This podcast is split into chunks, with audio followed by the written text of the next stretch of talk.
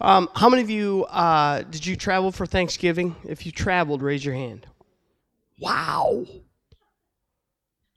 That's a small percentage. That's really surprising. I we we traveled, um, and and Thanksgiving is uh, something in my family that um, has a lot of significance uh, because um, we're usually deeply involved in a Christmas Eve service, and so um, and this started a lot of years ago. Um, uh, even when we lived out east, when we could not, um, we couldn't, you know, make the trip for for Christmas Day.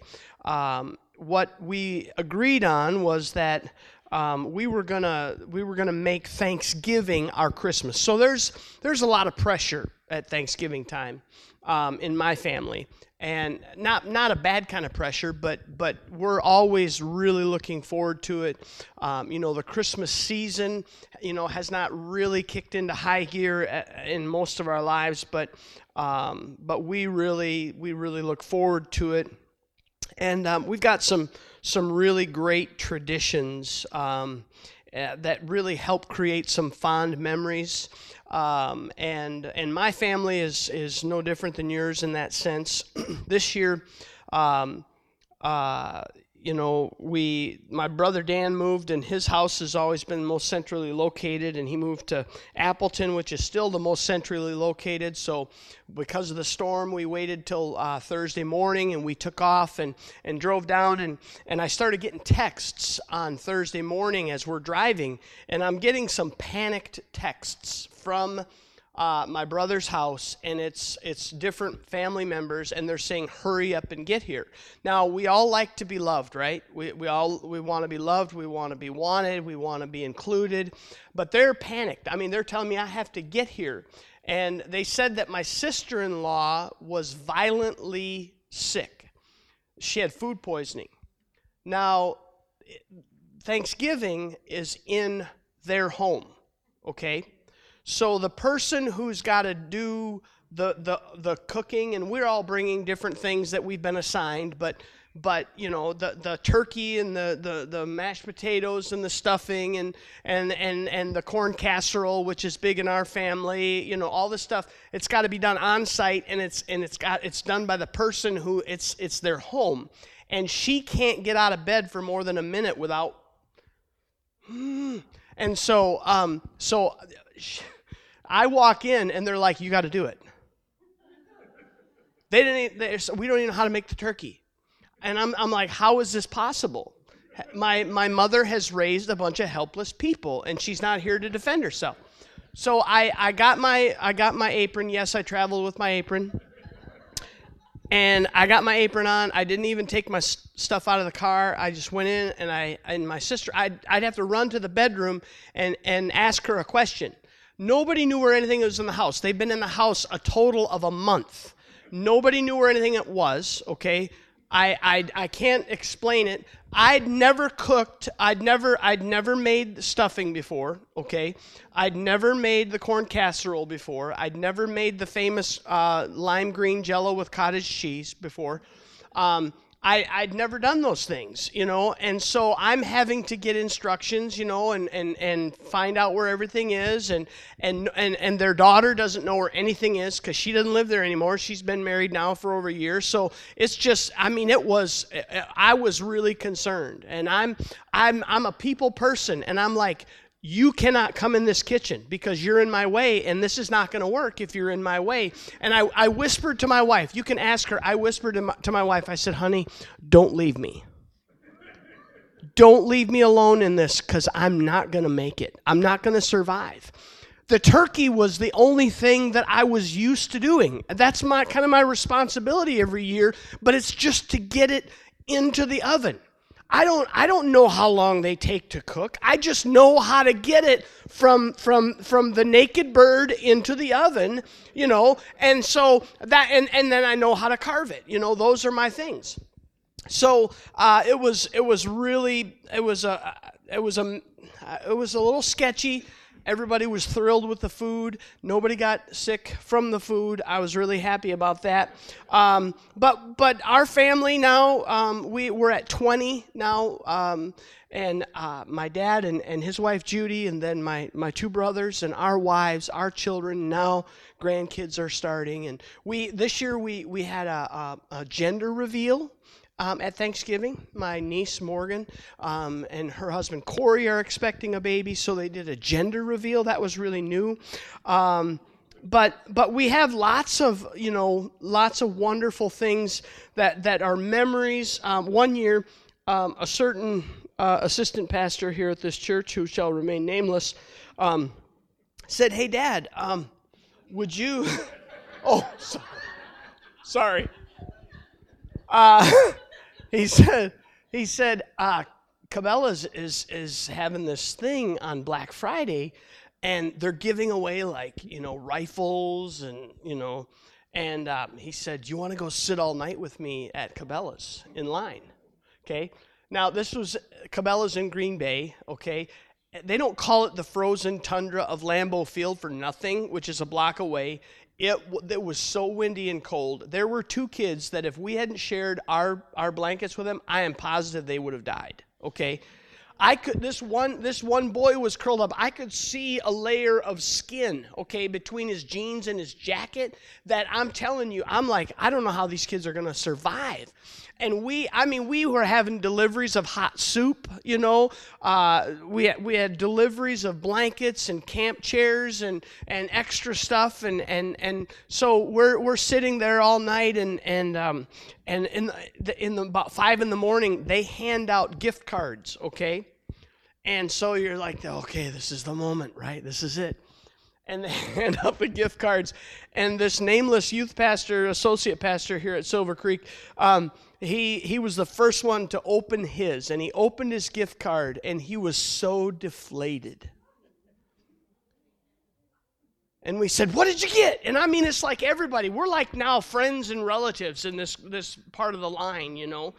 And and and he said $15 gift card. And i said if i stayed up all night in line for a $15 gift card I am going to be angry. And the good news is, I did not stay up all night in line for a $15 gift card.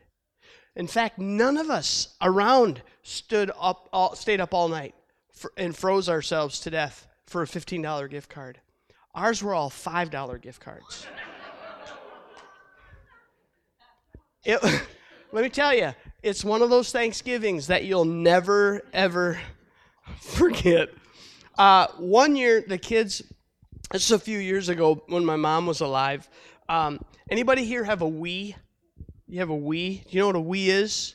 You have the little controller that you hold in your hand. Well, there's this this this game called Just Dance.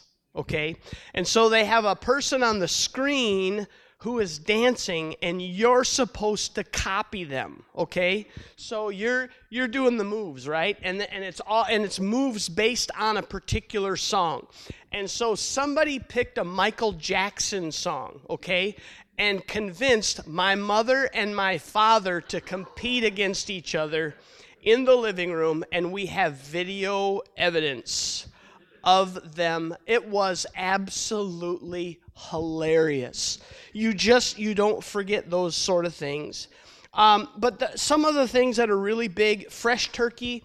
Um, it, you know, in our family, I don't know how my mother discovered this, but it's like the greatest thing in the world. If your turkey's never been frozen, um, you know, you got to have mom stuffing. You got to have the corn casserole. Um, you got to have. Oh, for us, it's sundrop. You know, my brother had one job this year. One job. I called him. I said, sundrop. You guys don't understand it, okay? But we get it in, in the glass bottles and we get a lot of it. I don't drink pop all year long. I wait for Thanksgiving and I'm going to drink myself silly with Sundrop, okay? It's di- I get diet, they get regular, but it's it's just cases of it, right? He moved away from where they bottled it and I said, "Do you have Yep, my daughter's going to pick it up and bring it." I got there. I said, "Where's the Sundrop?" Nobody brought it. I'm like, I've been waiting all year for Sundrop. But we have those things, and we we uh, peanut butter balls. Peanut butter balls are huge for our family Thanksgiving. I'm, I'm sorry, but that's just you know we don't sit around and say I am so thankful. We sit around and say, "Pass me the peanut butter balls." because it was just something that my mom started and it just really took hold. Um, we, we watch movies. Uh, Nacho Libre was played uh, over Thanksgiving. And, and, and we watch football. Anybody watch football?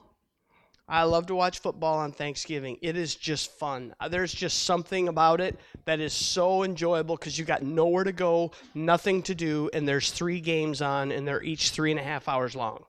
It is fantastic and and I, I love to watch you know the the pregame and in the pregame you have you have Terry Bradshaw and Howie Long and they they sit there and they talk about who they think is going to win and they determine it by what they see and they they have a phrase for it and it's called the eye test. Do you know what the eye test is in sports? The eye test is exactly what it sounds like it's testing something by what you see.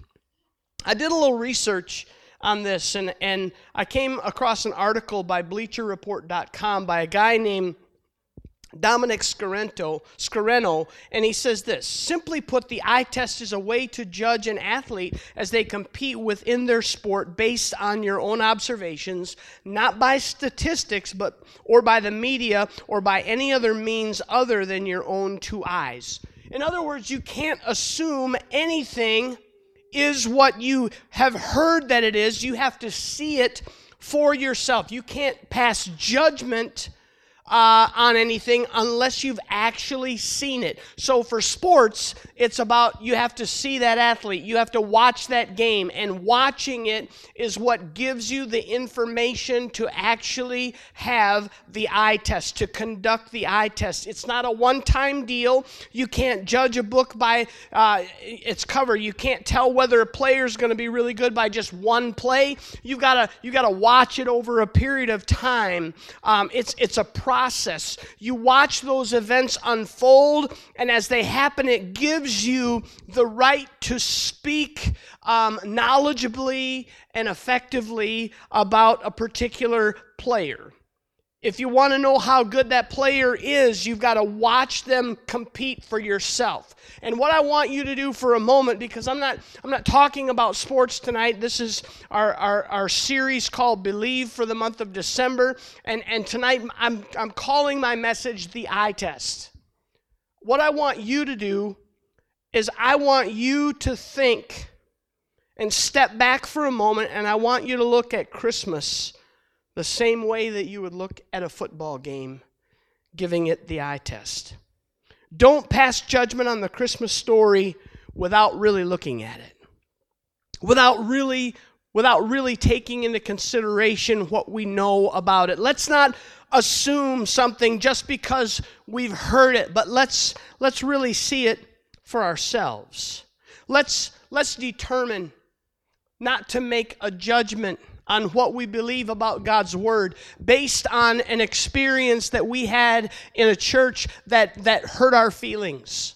Let's not make a judgment based on, on something other than what we really see uh, in God's Word. Let's open up our hearts and our minds and let's take a look at the best information that we have and so, my question is this Can we apply the eye test to the story of Christmas? Is it possible? And this month, uh, what I really want to do is, I, and I'm believing that God is going to speak to someone or some people that have been skeptical of the story of Christmas for a long time. And I believe that he's going to, to speak uh, through, uh, through these messages to someone like that.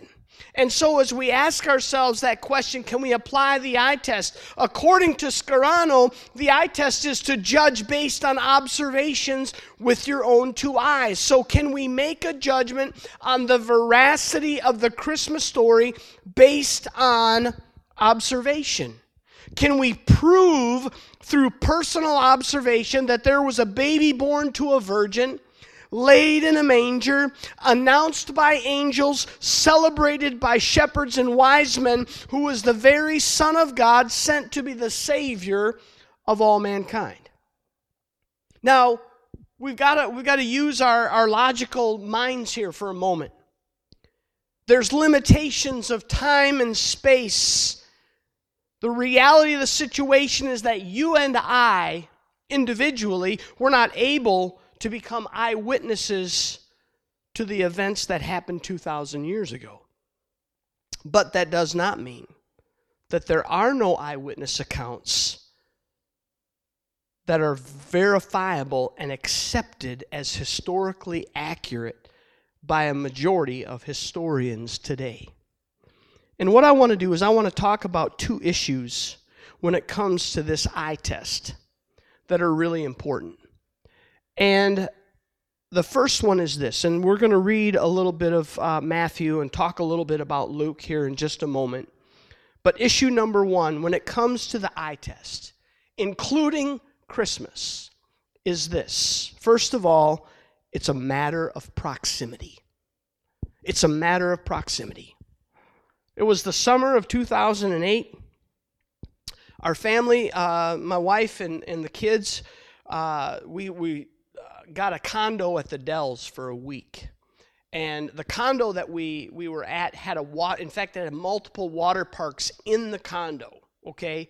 and it was a blast. Okay, you just get up and go out and find a, a, a, lawn chair, and and your kids are playing, and it's just a lot of fun. And Isaac was pretty young at the time, um, and so we really had a great time. And Benjamin and I were sitting on a couple of recliners. We were watching Isaac play in the water, and I kid you not, five feet from the end of my chair, there's a discussion between two women and basically, one of them said, Your kid is, is hitting my kid, or your kid is doing something to my kid. That was the essence of the conversation. And the lady who, who said, Your kid is doing something to my kid, she became the recipient of multiple blows about the head and shoulders from other said mother. And I mean to tell you, it was happening fast. There was a, about a, a, three or four year old child clinging to the legs of the mommy who was getting punched. And the other mom was just going at her. I mean, fists ablazing. And then there are men coming from, from all, and they, these were people that were part of family groups, you know, that were, were related and they were they were trying to grab people and calm people down. And and and the the the husband of the wife that was getting hurt was just trying to position himself between the two ladies not wanting to put his hands on the other lady so that no one could come after him and say that he was doing something.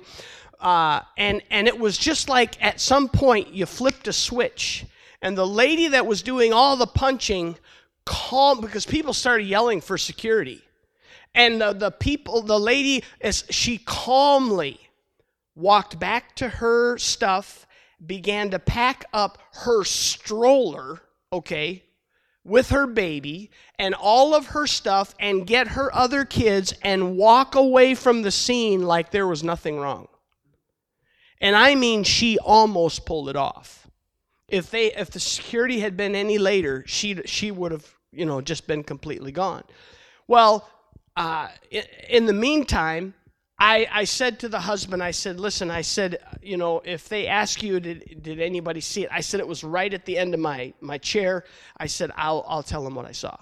So after a few minutes, the security guy comes over and he sits, you know, uh, by me and he said, hey, I heard you, you saw what happened. And so uh, I just began to describe to him what I described to you and he's taking a few notes. And he, he shakes his head and he says, You're the best witness I've had all week. And I'm like, How many fights do y'all have here? I, I was, I mean, it was literally, it was right there. The, the, the point is this the closer the proximity of the witness, the more reliable the testimony. Okay? That, that, is, that is generally the, the case. And in our in our culture, okay, here here in America, in, in our legal system, um, they're, they're, they did a study at the University of Missouri, and they studied over two and a half million felony cases um, that there are over two and a half million felony cases that happen every year. And what they did, they discovered in this study is that of those two and a half million, 77,000 of them involve cases where the only critical evidence in that case is an eyewitness account. The eyewitness is the only thing. And and and lawyers will take that to court and juries will rule at, in favor of, of that. Think of that 77,000 cases a year, and the only evidence is eyewitness evidence. Eyewitness evidence can be very persuasive, and it is accepted in America in a court of law. Now, eyewitness testimony is not perfect because the person giving it may, may have a slanted perspective and maybe they've got a problem uh, that, that is unknown. Um, but but it's it's not perfect, but it's used in the judicial uh, judicial branch of our government. It convicts criminals, uh, even when it's the only eyewitness or the only evidence available that a crime has been committed. So the question regarding Christmas is: Do we have eyewitness accounts of the birth of Jesus available to us today? And I'm going to say something that, that most of us here are going to be pretty knowledgeable of, and that is that, that we have the account of the Gospel of Luke, right? We read that every Christmas. We're going to read, talk about some of it. We have Luke. Luke, do you know that Luke was Paul's personal physician? Luke was a, a historian, and he writes the Gospel of Luke not because he saw it with his own eyes, but because he heard Paul preach it. Okay? So he is giving this account based on Paul's testimony. John the disciple wrote his gospel with his own firsthand uh, eyewitness account while li- he was living in Ephesus at the time, but he was the disciple whom Jesus loved. When they were reclining, John was the one that that that basically is is you know got his head laying on Jesus, and they're you know they're they were very close. Uh, we've got Matthew's gospel. Matthew's gospel uh, includes his, he was a disciple of Jesus, like John. Um, his was his own eyewitness account as well. In fact, let's look at Matthew chapter 1, verses 18 to 21. It says, This is how the birth of Jesus the Messiah came about. His mother Mary was pledged to be married to Joseph, but before they came together, she was found to be pregnant through the Holy Spirit. Because Joseph, her husband, was faithful to the law and yet did not want to expose her to public disgrace, he had in mind to divorce her quietly. But after he had considered this, the angel of the Lord appeared to him in a dream and said, Joseph, son of David, do not be afraid to take Mary home as your wife, because what is conceived in her is from the Holy Spirit. She will give birth to a son, and you are to give him the name Jesus, because he will save his people from their sins. This is Matthew's account. Matthew was one of the disciples, spending three years with Jesus and following those years with Jesus, continued with the disciples uh, Jesus' mother and his brothers were obviously a part of the church, and his his um, gospel was written from his own experience. He, he was an eyewitness to the life and the ministry of Jesus Christ. In Luke chapter 2, and, and it's, it's, it's virtually the whole chapter, so I'm not going to read it. I'm just going to point out a couple things from Luke chapter 2. We read about the census that was taken by Quirinius, the governor of Syria. We read that Joseph takes Mary from Nazareth to Bethlehem to register because of this census that is happening. We read there that there's no room for them. We read about the shepherds who were in the field watching their flocks by night. We read about the angel of the Lord that suddenly appeared, singing glory to God in the highest peace on earth to all men, we read about the manger. But the question is, how do we substantiate these eyewitness accounts? Because someone who is um, someone who is struggling, someone who is cynical, uh, someone who is is even struggling to believe the biblical account of Jesus is going to ask themselves this question: How can I put my trust in these words? Where, where do they come from? We've, we've grown up in a society. I was raised in a home where I was told, this is the Bible. That is all. Okay? It's the Bible. You believe it. Okay? Some of you were raised in a home where I, to, I told you last week that my dad took the scriptures very literally. Okay? And so when we read this the Christmas story, we, we just said, okay, we believe it. But what if somebody is in a if they're a cynic, if they're if if they're a skeptic, if they're struggling to believe, what what do they say? What where do they look to? How do they know that these eyewitness accounts are actually credible? Well, in AD 125, Papias Hierapolis, who's a Greek author, he lived from 60 to 163 AD. He wrote that the Gospel of Mark was the testimony of Peter as carefully and accurately recorded by John Mark. John Mark was, uh, was one of Paul's associates, one of Silas's, uh, or um, um, another one of Paul's associates along with Paul uh, Papias, he states that Mark made no mistake and did not include any false statements. So we see people that are that are uh, legitimizing, um, and they are in close proximity to those who have been eyewitnesses. Uh, he also says that Matthew, who is Jesus' disciple, preserved the teachings of Jesus well. Another Greek, Irenaeus, who lived between 130 and 202 AD, he confirms the authorship of all the Gospels. Now, I want you to understand that when we talk about eyewitness testimony, there's a, a, there was a murder trial in the state of Oregon, and a man was convicted and given life a life sentence after two individuals positively identified him as uh, the person who pulled the trigger killing the victim. We can, we can read about stories like this that happen all the time where it's eyewitness accounts that, that bring someone to justice. Now, prosecutors don't rely only on eyewitness testimony, but they seek to support that testimony with other evidence uh, and, and in this case of the murder case, they actually found uh, the, the mask that the guy had on, and they were able to match his DNA from the mask uh, where he breathed and, and had saliva on the inside of this mask, and they were able to positively identify that indeed it was him.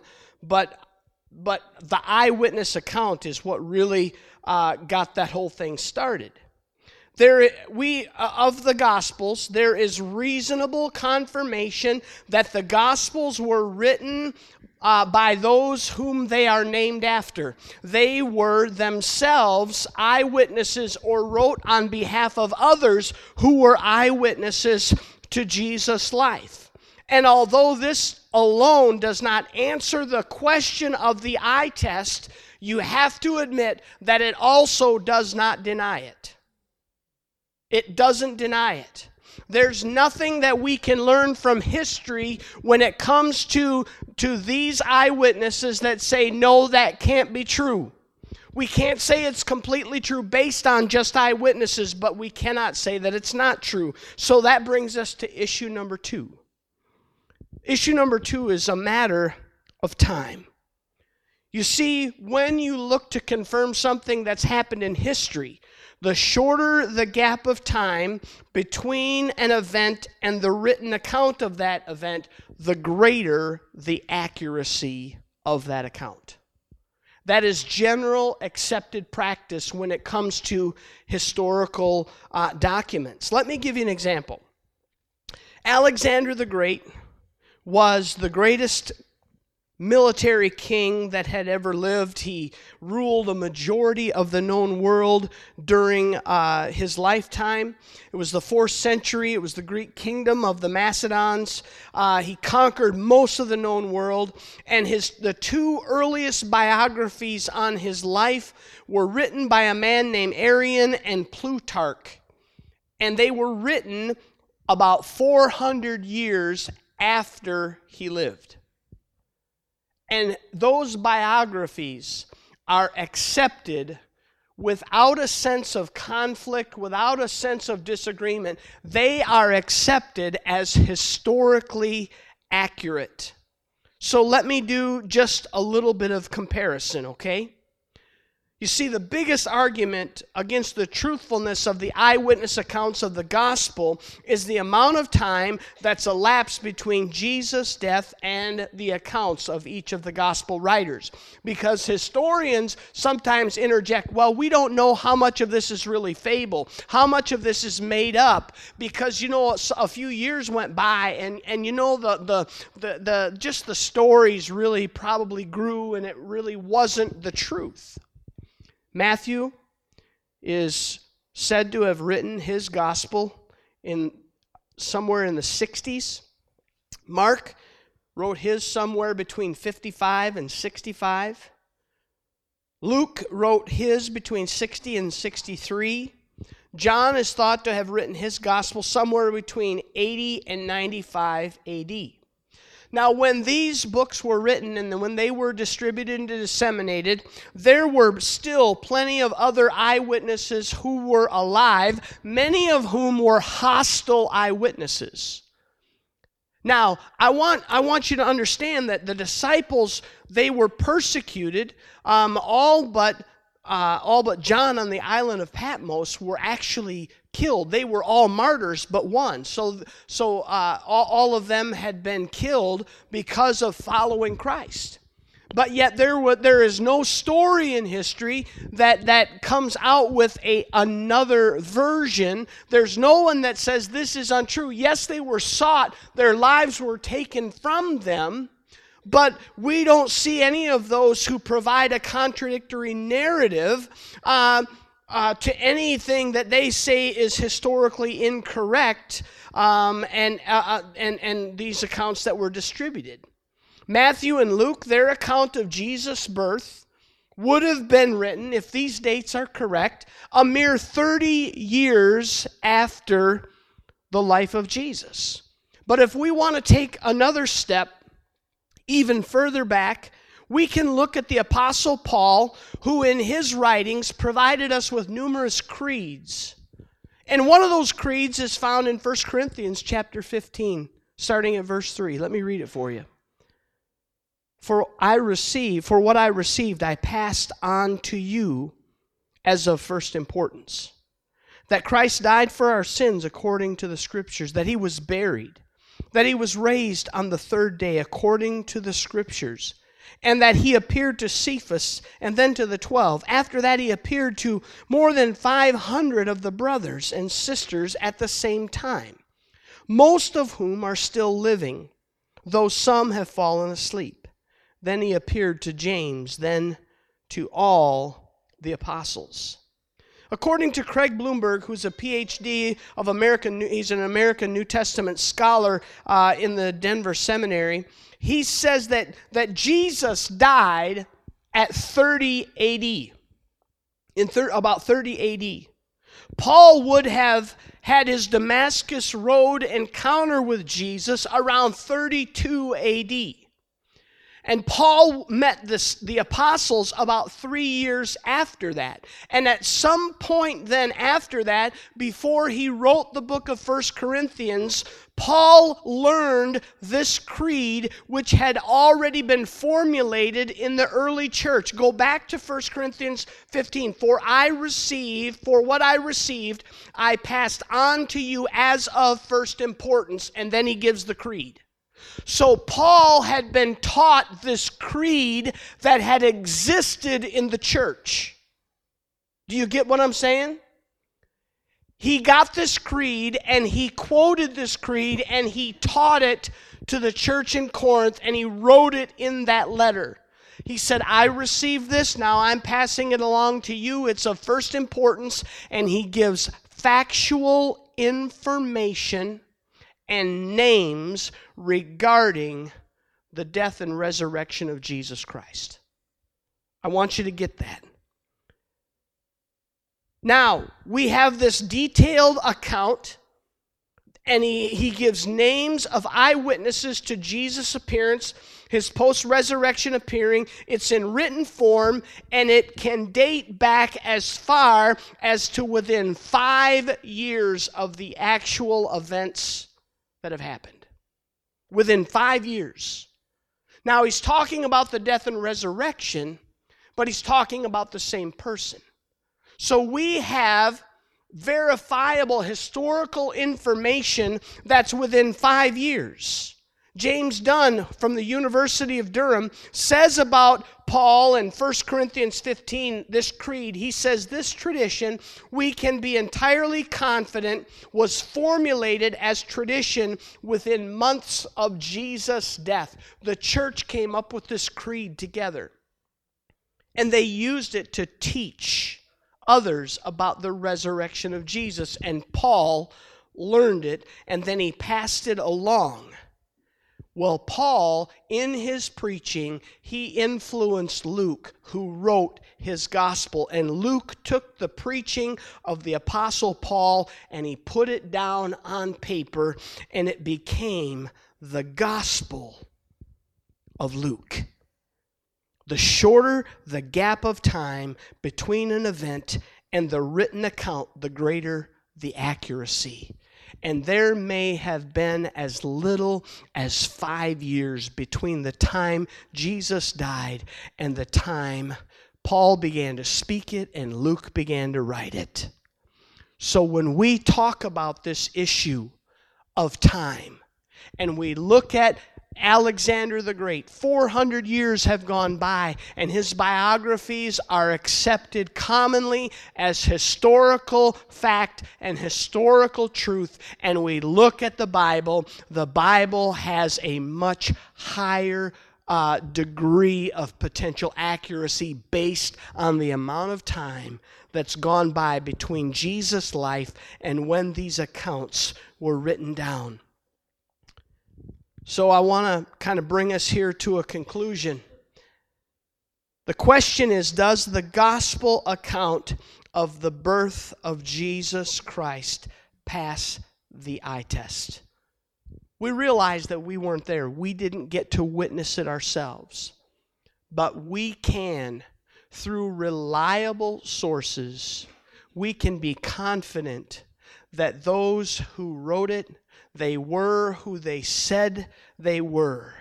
And, and they were basing it on close proximity. And they were written with an acceptable period of time. Now, tonight, as we're sitting here and we're, we're, uh, we're thinking about these things, it would be easy for us to say, but you know what? It's not difficult for me to believe and to have faith when I read the Christmas story that Jesus is who he says he was and that he was indeed born of a virgin. It's not difficult, but you know, there are some where this is very difficult for them to believe, and they are a skeptic. And I just, I, I believe that God wants to speak to some skeptical folks this year during the month of December and and I I just want the the uh, I want them to receive from the Holy Spirit uh, something that will allow them to put their faith in Jesus Christ. And you might have friends that that you maybe you walk with them uh, maybe maybe they're your neighbor maybe it's somebody that you work with maybe it's a family member and you know that they are skeptical.